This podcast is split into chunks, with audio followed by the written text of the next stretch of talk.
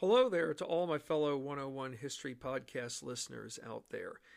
It sure has been a while since I've been on the air last. For some of you, you were probably beginning to wonder when would Kirk come back on the air to do another uh, episode segment of Thomas Paine and the Clarion Call for American Independence by Harlow Giles Unger. Well, I have good news to report. I am on the air, and we will be doing another episode to this series. How ironic that this episode is the final uh, one for this uh, segment series. It has been an amazing one, and I have no doubts, based upon the um, overall number of plays per each uh, podcast segment of this series, that many of you have come away learning more about Thomas Paine than you previously had known um, beforehand. Even I myself said the same thing too when I first read this book back in the spring of last year. I learned a great deal about Thomas Paine because prior to reading this book, the only thing that I really knew about him, I take it back, there were only a couple of things I knew. Well, for one, publishing Common Sense and the American Crisis. These are the times that try men's souls. I knew he was from England, but I didn't know exactly his true uh, background upbringing was like until having read this book. It's always e- easy to assume that many of our forefathers came from um, well to do upbringings, but we should be reminded of the fact that there were at least seven or eight of the 56 signers who signed the Declaration of Independence who actually um, hailed from um, Europe, most notably uh, England, Scotland, and Ireland, and who um, emigrated over to the New World as um, young men, being uh, to America. So we should keep in mind that um, many of our forefathers were not automatically born into privilege, and I think it's fair to say by now that we know Thomas Paine himself was not born into privilege. So, in this final uh, podcast uh, segment to Thomas Paine and the Clarion Call for American Independence, we're going to learn really about Paine's final years. And I'm beginning to wonder, or we shall find out, whether or not those last years of his life were good, or if it was a combination of both good and bad. However, I should point out that not all of our forefathers were able to die peacefully. Some of our forefathers died in debt, and not just uh, a couple thousand dollars in debt. Some died uh, deeply in debt, most notably Thomas Jefferson. He died om- almost $110,000 in debt. So let's let's just keep in mind that while yes, many of our forefathers um, married into families who had money, it was one thing to show those possessions but when it came to paying off debts, that might as well be a whole other story unto itself. But, anyways, let's uh, begin this uh, final podcast segment of Thomas Paine and the Clarion Call for American Independence with our first lead-off question. What's significant about October the 30th of 1802?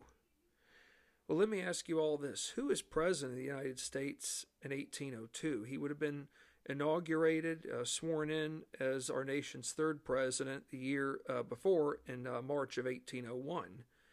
Was that Thomas Jefferson, John Adams, James Madison, or James Monroe? The answer is choice A, Thomas Jefferson.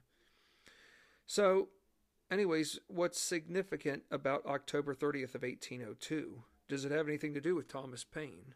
Well, the answer is yes. Well, it turns out on this date, Thomas Paine officially arrived back onto American soil in Baltimore, Maryland, after being away in Europe, most notably England and France, for, for 15 years. So think about this, folks. From the time of uh, 1787 into um, just before uh, 1802 ends, Thomas Paine has been away 15 years. You know, Thomas Paine saw a lot in uh, Europe, for better and for worse. Is it? I'm beginning to wonder. though, when Thomas Paine comes back to America, is it the same America he saw before leaving, or is it an America that um, has changed for some good and for some not good? It's a mixture of both. You know, yes, there are some changes that are for the better, and then there are some changes that are not.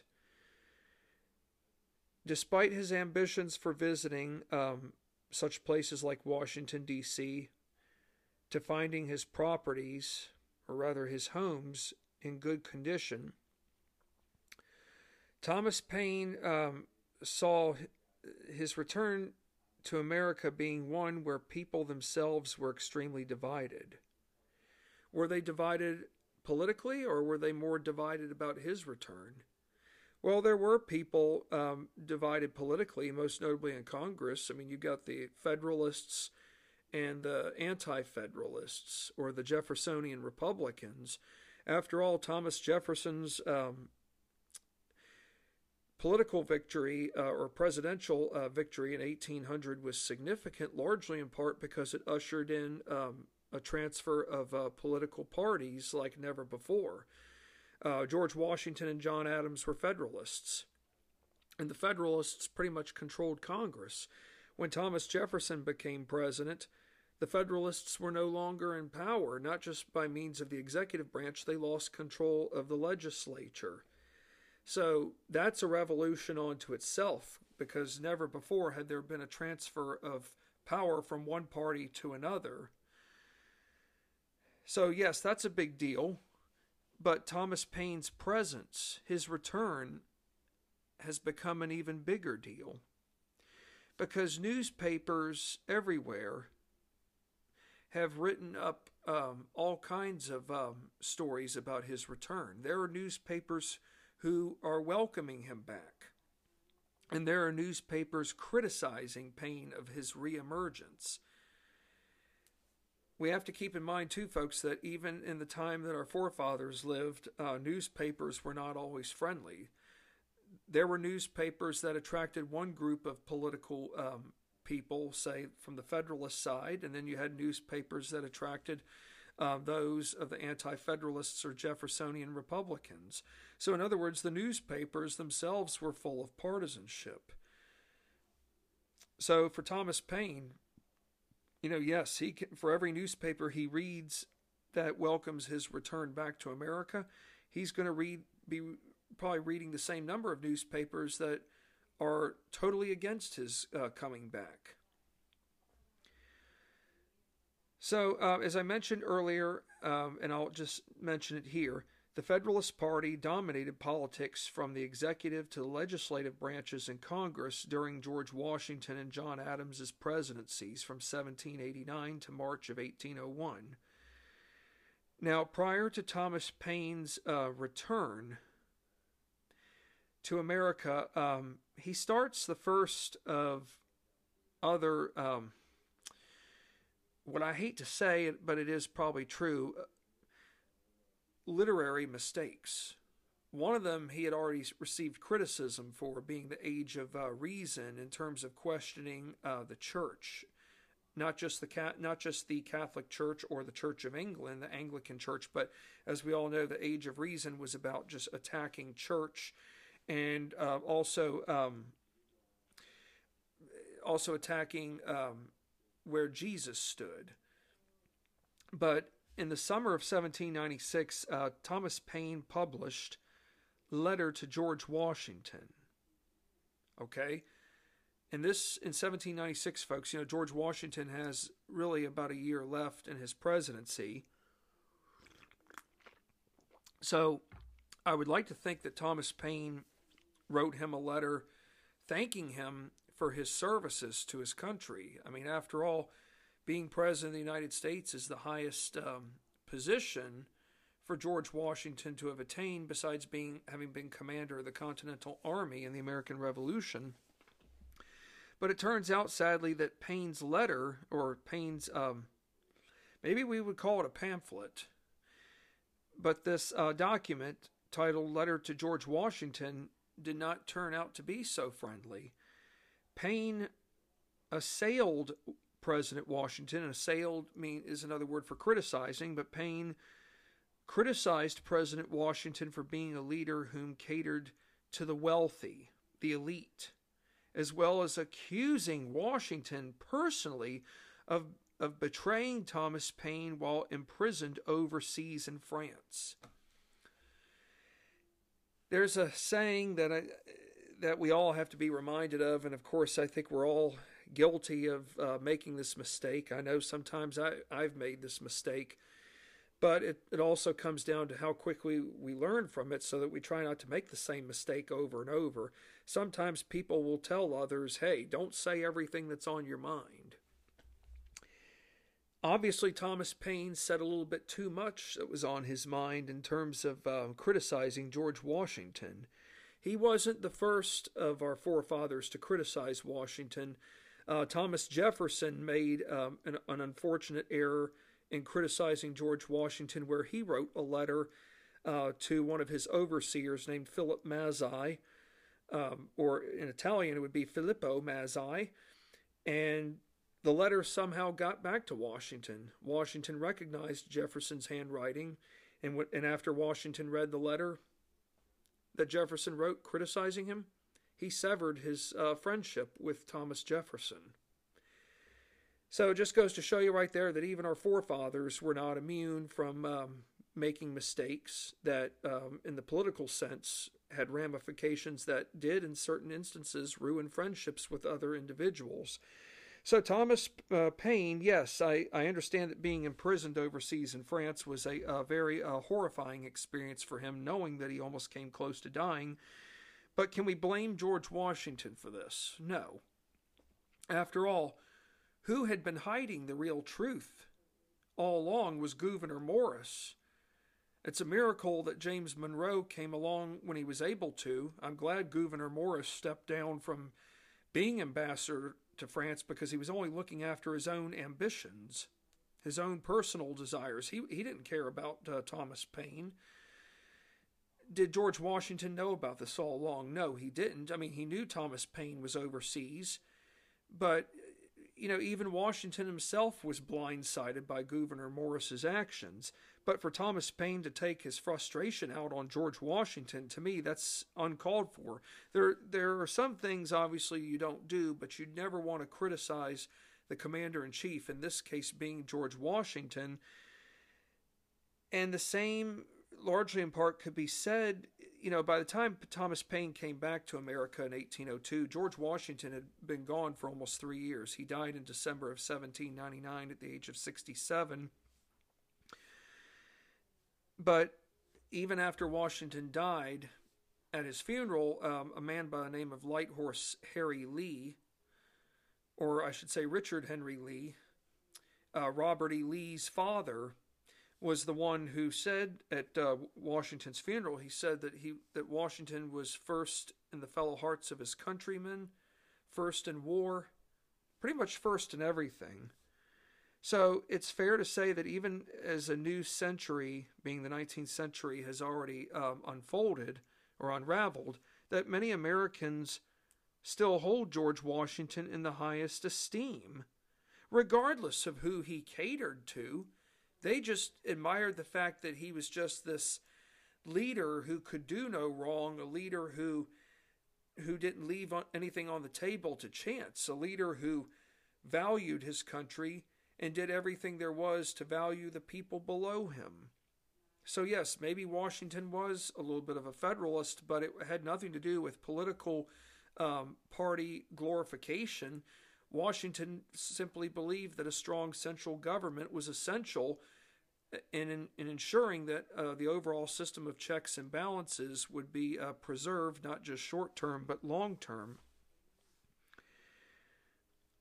Two weeks uh, after returning to America, Paine wrote a series of letters warning Americans that the American Revolution's elegance was disappearing. In other words, he was afraid that this next generation would totally forget about the sacrifices that the previous generation had made during the American Revolution. And hey, I don't blame him.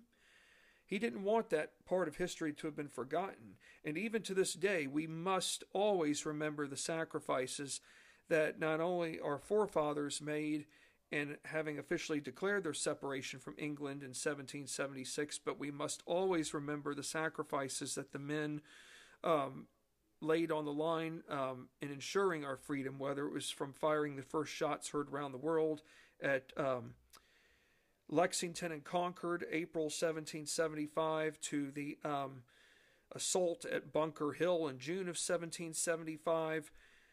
I mean, I could go on and on, but another battle I think of where uh, where we literally had to lay it on the line to keep this uh, cause of independence afloat was at Trenton, December of 1776. Victory or death. That was Washington's mission. So yes, for Thomas Paine, he's very worried that that this new generation of Americans are going to forget the um, the elegance of the of the, all the sacrifices that it, that the previous generation had made in ensuring that the freedoms that were put into play are still in existence not only in the present moment but going down the road in the future. And and another reason for why these letters were written was because it wasn't so much that the American Revolution's elegance was disappearing, but it also had to do with um, political factions evolving. These political factions weren't just confined to one political group like Federalists. They were also uh, it also in, applied to Jeffersonian Republicans, where each party is going above and beyond to seek control over the government, where the leaders are more interested in monopolizing um, or profiteering for personal gains versus uh, doing what is best for the country as a whole. I should point out that when George Washington gave his farewell address, he certainly did warn about the dangers of political parties and what factions they could cause let alone turmoil, and maybe he would uh, be saying the same thing today if he were alive, shaking his head in pure disbelief. All right, well, just before Thomas Paine, Thomas Paine himself returned to America, there is something I want to point out here that was enacted when John Adams was president, and it did stir a lot of controversy, and rightfully so. What legislation did Congress pass or rather enact in, 17, in 1798 while Thomas Paine was still overseas in France. Congress enacted um, what, what was called the Alien and Sedition Act. The legislation was passed by a Federalist controlled Congress, which gave President John Adams absolute power, absolute meaning unlimited powers, in deporting immigrants, most notably French people who came over to America in the wake of the French Revolution, only for these people to openly criticize the U.S. government.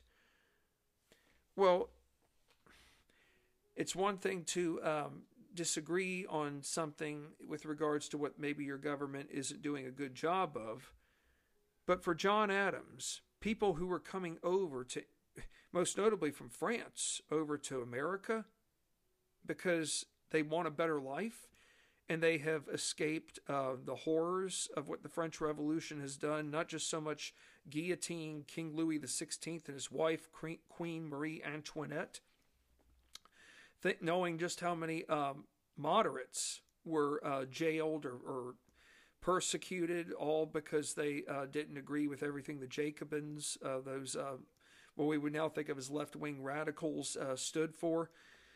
So here you've got people in France, just ordinary citizens, coming over to America seeking a better life, but yet they are starting to question certain things about our government.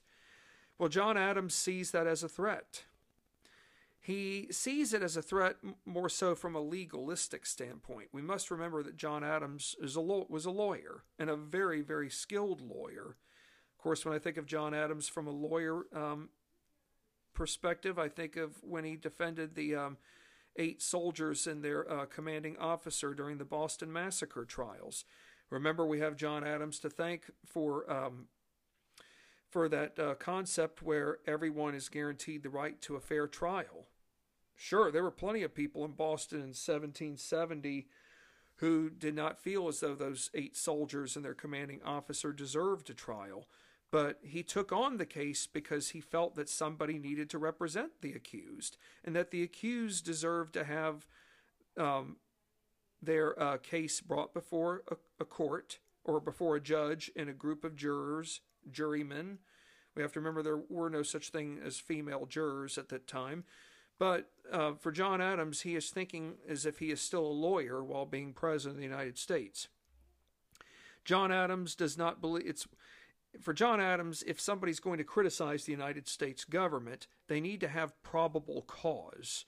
In other words, they need to have uh, sufficient um, proof, they need to have their facts straight. It's one thing to make an accusation about your government in terms of your government maybe not doing a good job in a particular area, but for John Adams, if you don't have physical proof as to why the government's not doing their job in this partic- in a particular field, then you really don't have any business making an accusation to begin with. So, people who question the government, from everyday ordinary people to media publishers whom wrote articles criticizing Adams's administration and the government in general, those people were seen as a threat. They were prosecuted. In many instances, um, journalists were jailed all because they disliked um, something that Adams's administration had done. Is this fair to say that there are violations behind this legislation? Thomas Paine, after returning to America, assailed um, the uh, Alien and Sedition Acts by voicing his opinion to where he felt that people's fundamental rights had been abused or I should say deprived, all in the name of voicing differences in opinions.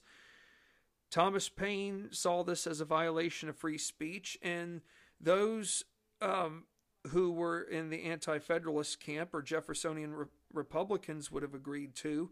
Most notably, Thomas Jefferson. When John Adams was president, Thomas Jefferson was his vice president.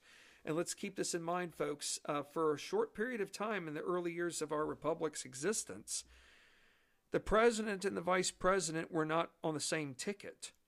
Whoever was runner up, second place, was the vice president. So John Adams is a Federalist, President of the United States, Thomas Jefferson, Vice President, the Anti Federalist. Thomas Jefferson questioned John Adams on many of occasions with the Alien and Sedition Act, stating that you know, you are trampling on people's rights to free speech. You may not have to like how they're questioning the government, but you can't take away their right to voice their opinion. What literary work of Paine's had angered many in America during his time overseas? I think this one's a, a no brainer, but I'm going to mention it again Age of Reason. Men from Thomas Jefferson to Dr. Benjamin Rush, along with other uh, noteworthy uh, forefather figures, and just the, the public in general, refused to associate themselves with Paine as his attacks on church exceeded boundaries. Many forefathers did favor freedom of religion, and you know, it is fair to say that they also favored something else here, which I'll mention in a moment but what many of our forefathers were very thankful for was that the church as an institution had done so much good for people, regardless of their faith, whether they were Methodist or Baptist, Episcopalian, or in England they would still be referred to as an Anglican. That church itself had um, its leaders and uh, clergy had actually done a great job of looking after people, even those who were of a destitute and poor status in society. But Thomas Paine didn't see it this way. Because his attacks on church, as I said, exceeded boundaries. He didn't know where to, to, to put it to a halt. He questioned everything. I'm beginning to wonder if maybe Thomas Paine is losing his mind Many of our forefathers did favor freedom of religion, but they felt that the church leaders had an obligation to look over their congregations through means of religious teachings as long as a separation of church and state was adhered to. Okay, so as long as the state, being the government, isn't going to tell the church how to teach its um, biblical findings or sermons to its congregation, then we're okay. And as long as the church doesn't tell the state how to go about um, passing legislation that will benefit the greater people or the greater public of, uh, of those living in Virginia, then we're all right. As long as uh, as long as both um, institutions are not interfering with one another's uh, personal affairs, that's all that matters. But Thomas Paine doesn't even see it that way for himself. No matter where Thomas Paine went upon returning to America, he wasn't welcomed, largely in part because of what Age of Reason exposed, but for the wrong reasons. Paine also attacked Jesus and the four apostles Matthew, Mark, Luke, and John for reasons seen by a vast majority of Americans as totally irrelevant. See, here's another example of where maybe Thomas Paine has been saying too much on his mind, and over time it is coming to backfire on him. Okay, well, um, what what makes 1804 unique? Well, we're in the midst of another um, presidential election, so Thomas Jefferson's up for reelection does a forefather of ours die in 1804? Yes. But why is this one important? Well, the man who uh, was a forefather of ours, he signed the United States Constitution. He even served in the American Revolutionary War, served right below George Washington. Matter of fact, George Washington had the utmost regards for this man. This man also would go on to serve in Washington's cabinet and he became an arch nemesis rival of Thomas Jefferson's. Alexander Hamilton ring a bell? How did Alexander Hamilton die, folks? He and Aaron Burr, Jefferson's vice president, and folks, the vice president shot Alexander Hamilton. That, this is a whole other story unto itself, but for those of you who would like to know a little bit of uh, quick history here, um, Aaron Burr actually take it back. Uh, Alexander Hamilton married into the uh, Schuyler family. So his wife, her mate, her name was Peggy Schuyler Hamilton, or actually Elizabeth Schuyler. I take it back. Uh, Sky, there is a county in New York called Schuyler County in New York State in the Finger Lakes region. That's where uh, Watkins Glen is. Um, and then there's uh, Schuylerville, uh, New York, outside of Albany. So it's named in honor of the uh, Schuyler family um, Mr. Schuyler uh, was a prominent officer in the American Revolution. Well, Aaron Burr um, ended up defeating Alexander Hamilton's father in law in a political election uh, to represent uh, a Senate, U.S. Senate seat in New York. Hamilton felt as though Burr um, had pretty much ruined his father in law's reputation and Burr and Hamilton um, pretty much had it out for one another to the point where they couldn't stand each other and felt the best way to resolve the problem was to engage in a duel. And dueling was simply a way to resolve prob- existing conflicts between uh, families who were at each other's throats. Dueling was a gentleman's way to resolve the problems.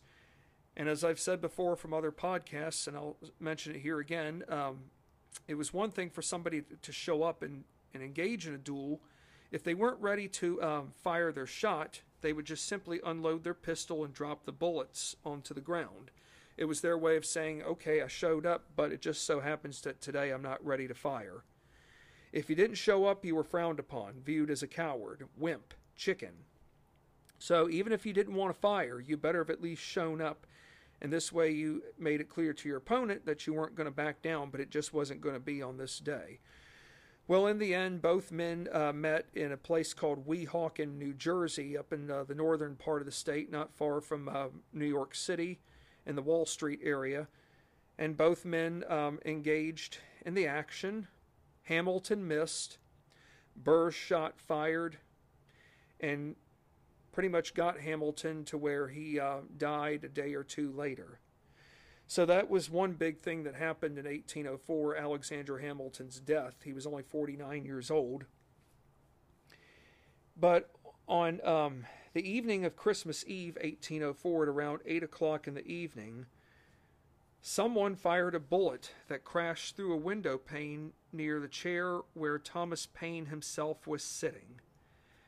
Believe it or not, folks, an, assassinate, an, an assassination attempt had been made had been made on Thomas Paine's life. I did not know just really just how much hated how much how many people hated Thomas Paine until I read this book. Most notably, even by the time he returned back to America at the start of the 19th century. Well, I should just keep in mind that uh, not all of our forefathers got to die uh, peacefully, and, and not just peacefully in terms of not being inflicted with a medical condition, but dying peacefully knowing that countless people out there still revered someone for who they were. In this case with Thomas Paine, I'm beginning to wonder if maybe he won't go as peacefully as we would have thought. So, whom would have, uh, whom had unsuccessfully tried to take out Thomas Paine? Was it anyone from the Federalist Party? Was it anyone from the Anti Federalist Party?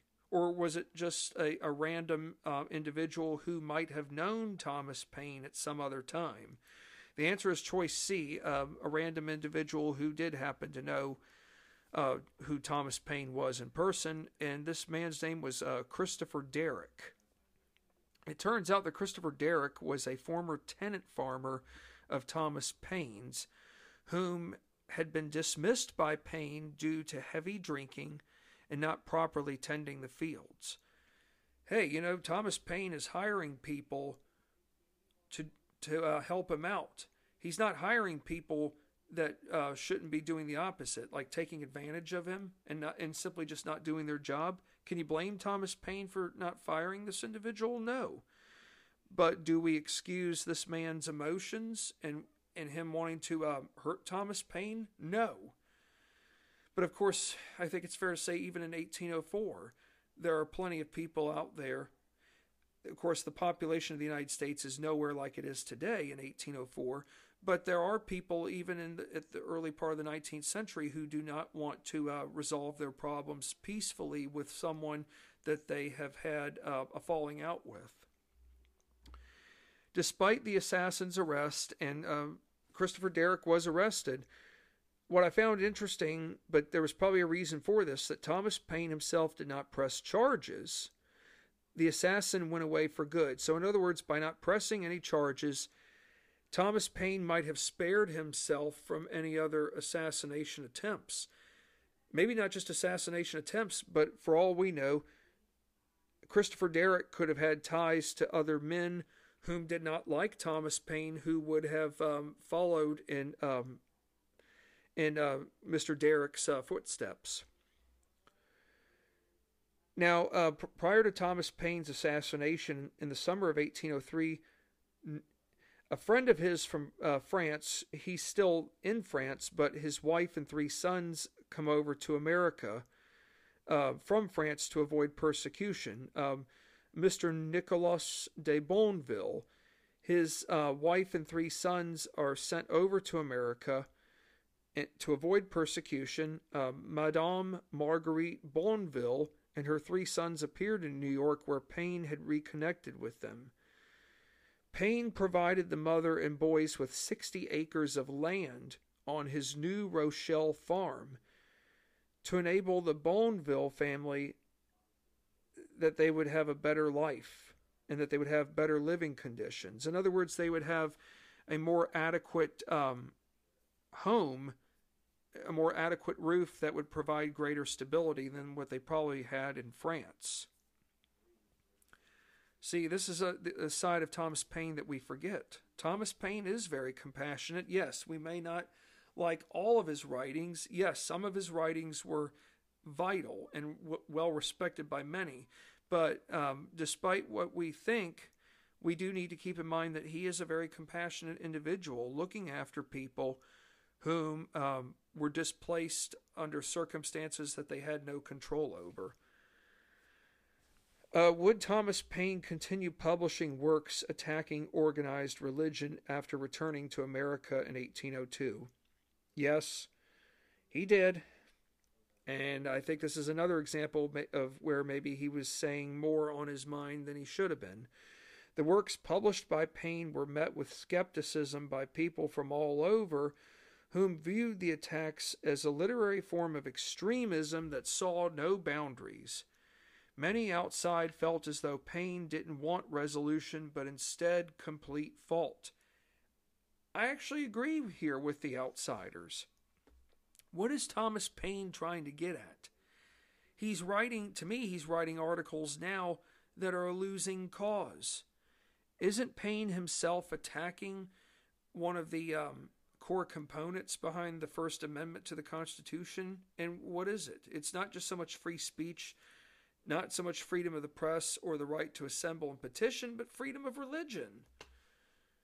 People should be allowed to worship freely, and if they're happy with their uh, creator, not just God, but if they're happy with their minister and the um, uh, clergy uh, that um, that is ab- high above in the church, then why should there be any conflict?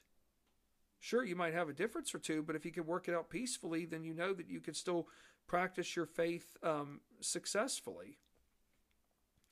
Thomas Paine just doesn't seem to see it that way. In the fall of 1804, Thomas Paine enrolled all of uh, Marguerite uh, Bonneville's sons into a boarding school. Mrs. Bonneville was able to move to the city, aka New York City, where she went about teaching French to uh, people in general. So Paine is now pretty much by himself, lonely, and probably feeling depressed. Did anything Paine publish from 1802 onward come with praise from people in America? No, uh, simply in part because Paine's works were seen by many as being out of touch, irrelevant. I, and I would agree. The fall of 1806, Thomas Paine's uh, sanity, or I should say well being, endured a final blow. And to me, this, this is one that truly does hurt. He was denied by town officials the right to vote in New Rochelle, where he resided, prior to and after coming back from Europe. Paine took the matter to the local district attorney, but in the end came away empty. He felt as though there had been a betrayal of the most basic right, and that is the right to vote. I can, I, I, you know, and I'm sure for Paine now, he's beginning to wonder does his life really matter? What did Thomas Paine endure medically in late July 1806? Did he endure um, rheumatoid arthritis? Did he um, suffer a stroke. He suffered a stroke, folks. He suffered a stroke so bad that it impaired his abilities to get in and out of bed on his own. Of course, we have to remember, remember, folks, even in the early 19th century, we're not anywhere close to knowing what causes strokes. So there's very little that the medical profession could do to help someone whom has survived a stroke. You know, nowadays, when one has a stroke, depending on how good their recovery is, if they can, if they do make a strong recovery, they are able to um, provide far more rehabilitation services in terms of walking and moving around to um, improving um, coordination with um, one arm over the other because you know strokes can um, strokes can start um, in they don't always have to be uh, going in one direction. Uh, but the bottom line is there was no sheltering arms uh, therapeutical centers in Thomas Paine's day. He was pretty much left on his own. Doesn't make it right, but that's what, um, when you have limited medical resources of the day and you don't know a whole lot, then there's really not a whole lot that can be done for you. But um, But there were people who did help Thomas Paine out, which was nice, from a local baker to a young patriot, to, to a young portrait painter, rather, I should say, and a tavern keeper. They all took turns caring for Thomas Paine, but with different results. Obviously, Thomas Paine is lacking funds of his own, but he did turn to um, acquaintances whom were able to sell his remaining properties in Bordentown, New Jersey, which is not far from Philadelphia, Pennsylvania, or uh, property, rather, I should say. These funds that were obtained from selling his property in Bordentown, New Jersey, the funds that were obtained from the sale, um, they went to uh, pay for a permanent room and board in Greenwich Village, north of New York City, where Thomas Paine uh, would take up um, would take up uh, new uh, living um, quarters uh, that would. Uh, he had a more permanent place to um, reside uh, in the aftermath of his stroke, but sadly, uh, not long after he relocated to Greenwich Village, he suffered another stroke, and it left him confined to a chair. Think about it, folks. It's being confined to a chair is kind of like equivalent being confined to a bed, bedridden Thomas Paine can't he can't get up. You know, this is where we can't take life for granted, folks. Here he's left in a chair. And it's not just stuck in a chair, folks. Those who cared for him saw him engage in unforeseen fears of anger, resulting in his state of helplessness. He's ta- he's not taking his anger out on someone caring for him. He's taking his anger out on the fact that he's been left pretty much paralyzed, confined to a chair, that he can't do the things that he once was able to do, write literary works, regardless of what people thought. All of a sudden now he feels as though he's been robbed. And hey, if you if we were in his shoes, we probably would feel the same way too, considering if we were alive at the start of the 19th century, knowing that there really was not a whole lot uh, to have been known on what caused strokes and how one could recover from a stroke in terms of uh, therapy. January of 1809, friends of Paine's, friends of Thomas Paine's hired an attendant to look after him. He went as far as writing a will, which also included his acknowledgement of personal literary triumphs like Common Sense.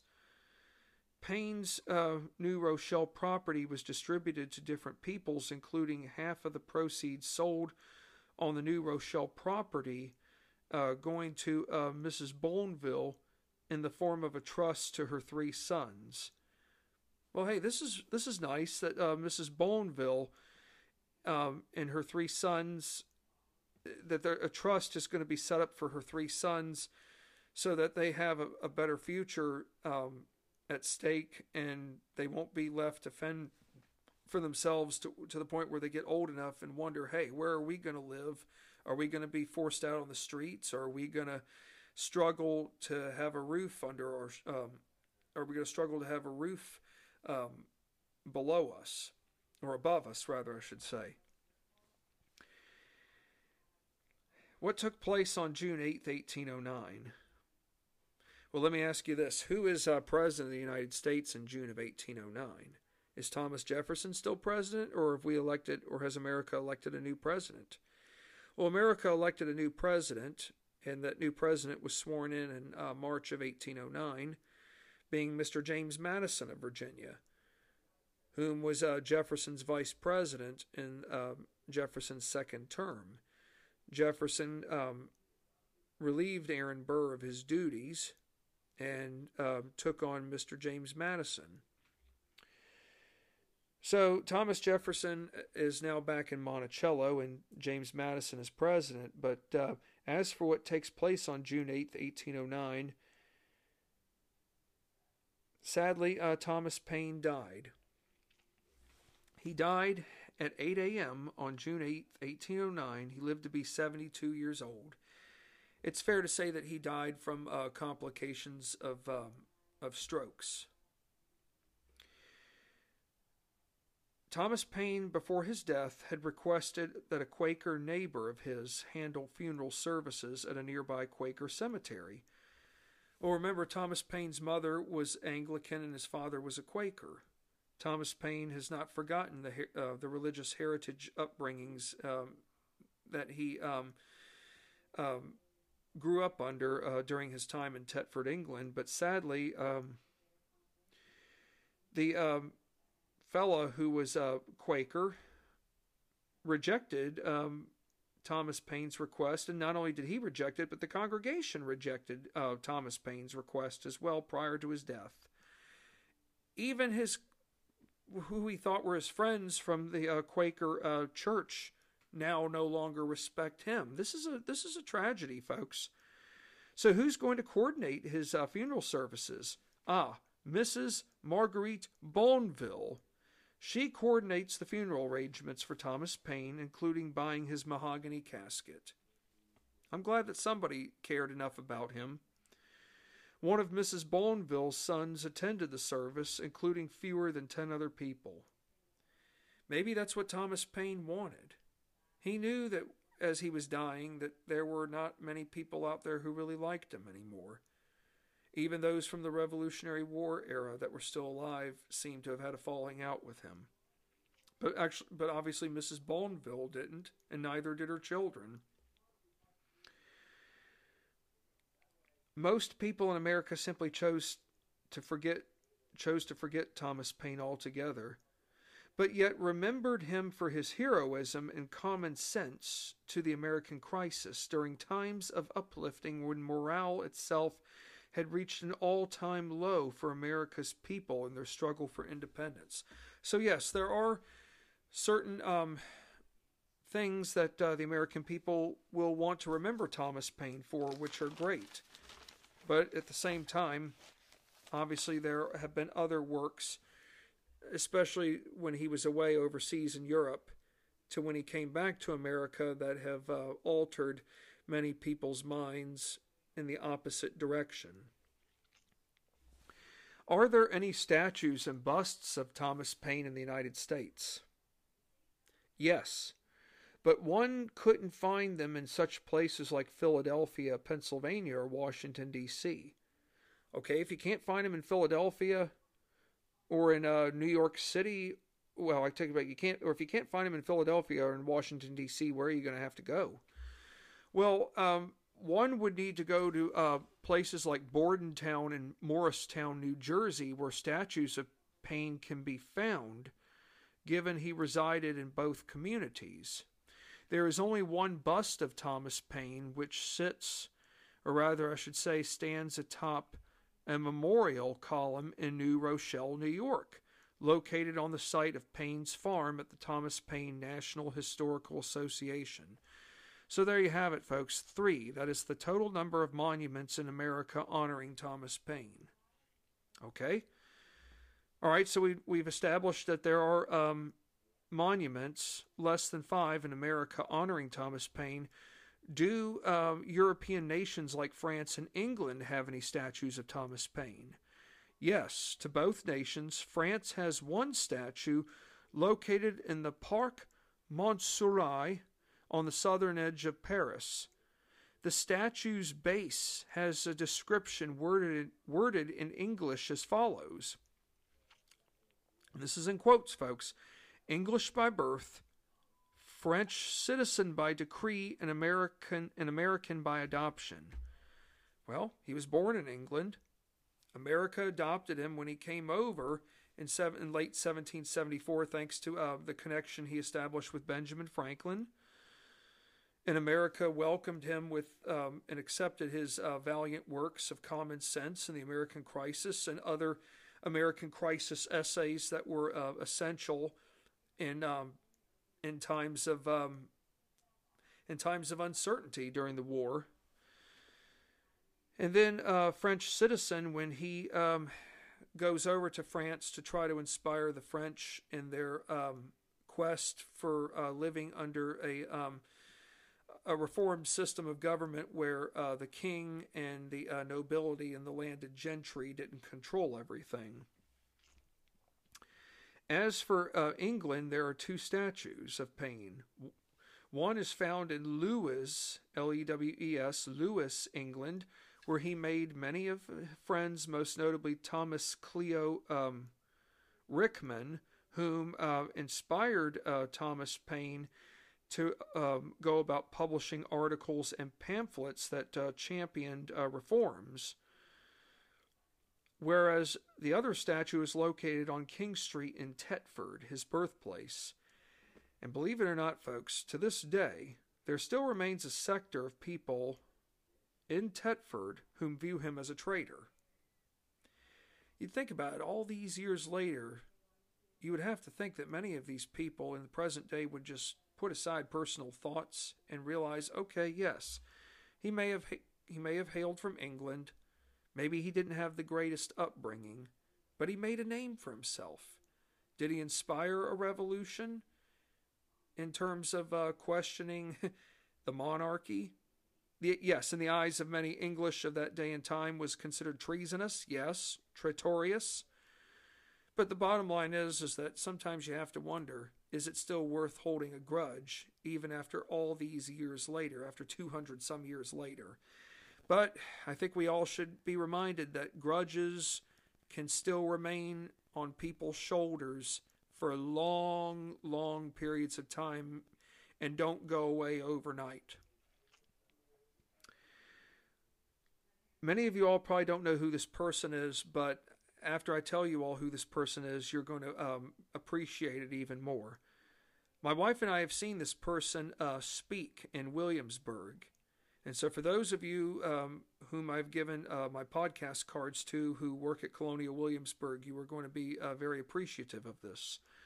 Who exactly is Gowan Pamphlet? He was an African American ordained Baptist minister whom was the first of his race to preach the gospel, being an ordained minister. And the reason why he took up the the reason why he um, switched his last name to that of Pamphlet was because he was inspired by Thomas Paine's famous pamphlet of Common Sense. Hence, Gowan Pamphlet took Paine's work and adopted the word pamphlet as a means of inspiration. He preached in Williamsburg, Virginia, where his congregation later became known as the First Baptist Church. And I must say, folks, um, for those of you who don't know, excavators and archaeologists have actually uncovered the site where the uh, first African American Baptist church in Virginia stood, and their and their goal is to restore it to uh, what it would have um, looked like in its heyday. And there is a church not far from Colonial Williamsburg uh, called First Baptist uh, Church. All right. Well, this is our uh, last question, folks, uh, for this uh, podcast series. Okay. We all know Thomas Paine died on. Um, that he died on June 8th, 1809, at the age of 72. Where exactly is Thomas Paine buried? Does anybody want to take a guess? Where do you all think Thomas Paine is buried? Well, for starters, he was originally buried in New Rochelle, New York. But a decade after his passing, an, an unidentified English journalist ventured onto Paine's estate. He dug up Thomas Paine's remains by taking them back to England, where they never resurfaced. Think about this, folks. We don't even know where Thomas Paine's remains are. For all we know, they the man died over 213 years ago. So his his remains have, are pretty much uh, gone. So we don't. I mean, we've got three. We've got two busts and a statue of him in America, and there are uh, three statues, one in France and two in England. So that's really six statues of uh, Thomas Paine worldwide. Is it fair to say that the uh, statues include, along with learning about Thomas Paine, are enough to keep his spirits alive. To me, they are. But Paine's legacy still remains. Paine, well, Paine's legacy still remains unsolved by many to this day. In other words, there still are people out there who really aren't 100% sh- aren't 100% sure where he stands in the overall realm of achievements. Well, he did help inspire a revolution, not just in America, but overseas in France. He kept the American uh, Revolution's uh, flames alive by writing uh, literary works that were that were significant, especially the American Crisis. These are the times that try men's souls. Well, if you ask me, what do I think of Thomas Paine? Well, I think Thomas Paine, for one, can't be forgotten. You know, yes, he may not have signed the Declaration of Independence, he may not have signed the United States Constitution, but he fought valiantly. He never forgot his upbringings, where he came from.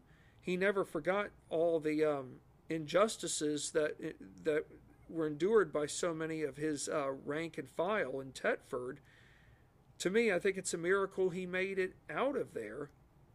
He met Benjamin Franklin at the right place and right time. Had it not been for Benjamin Franklin, Thomas Jeff- Thomas Paine would probably never have made it over.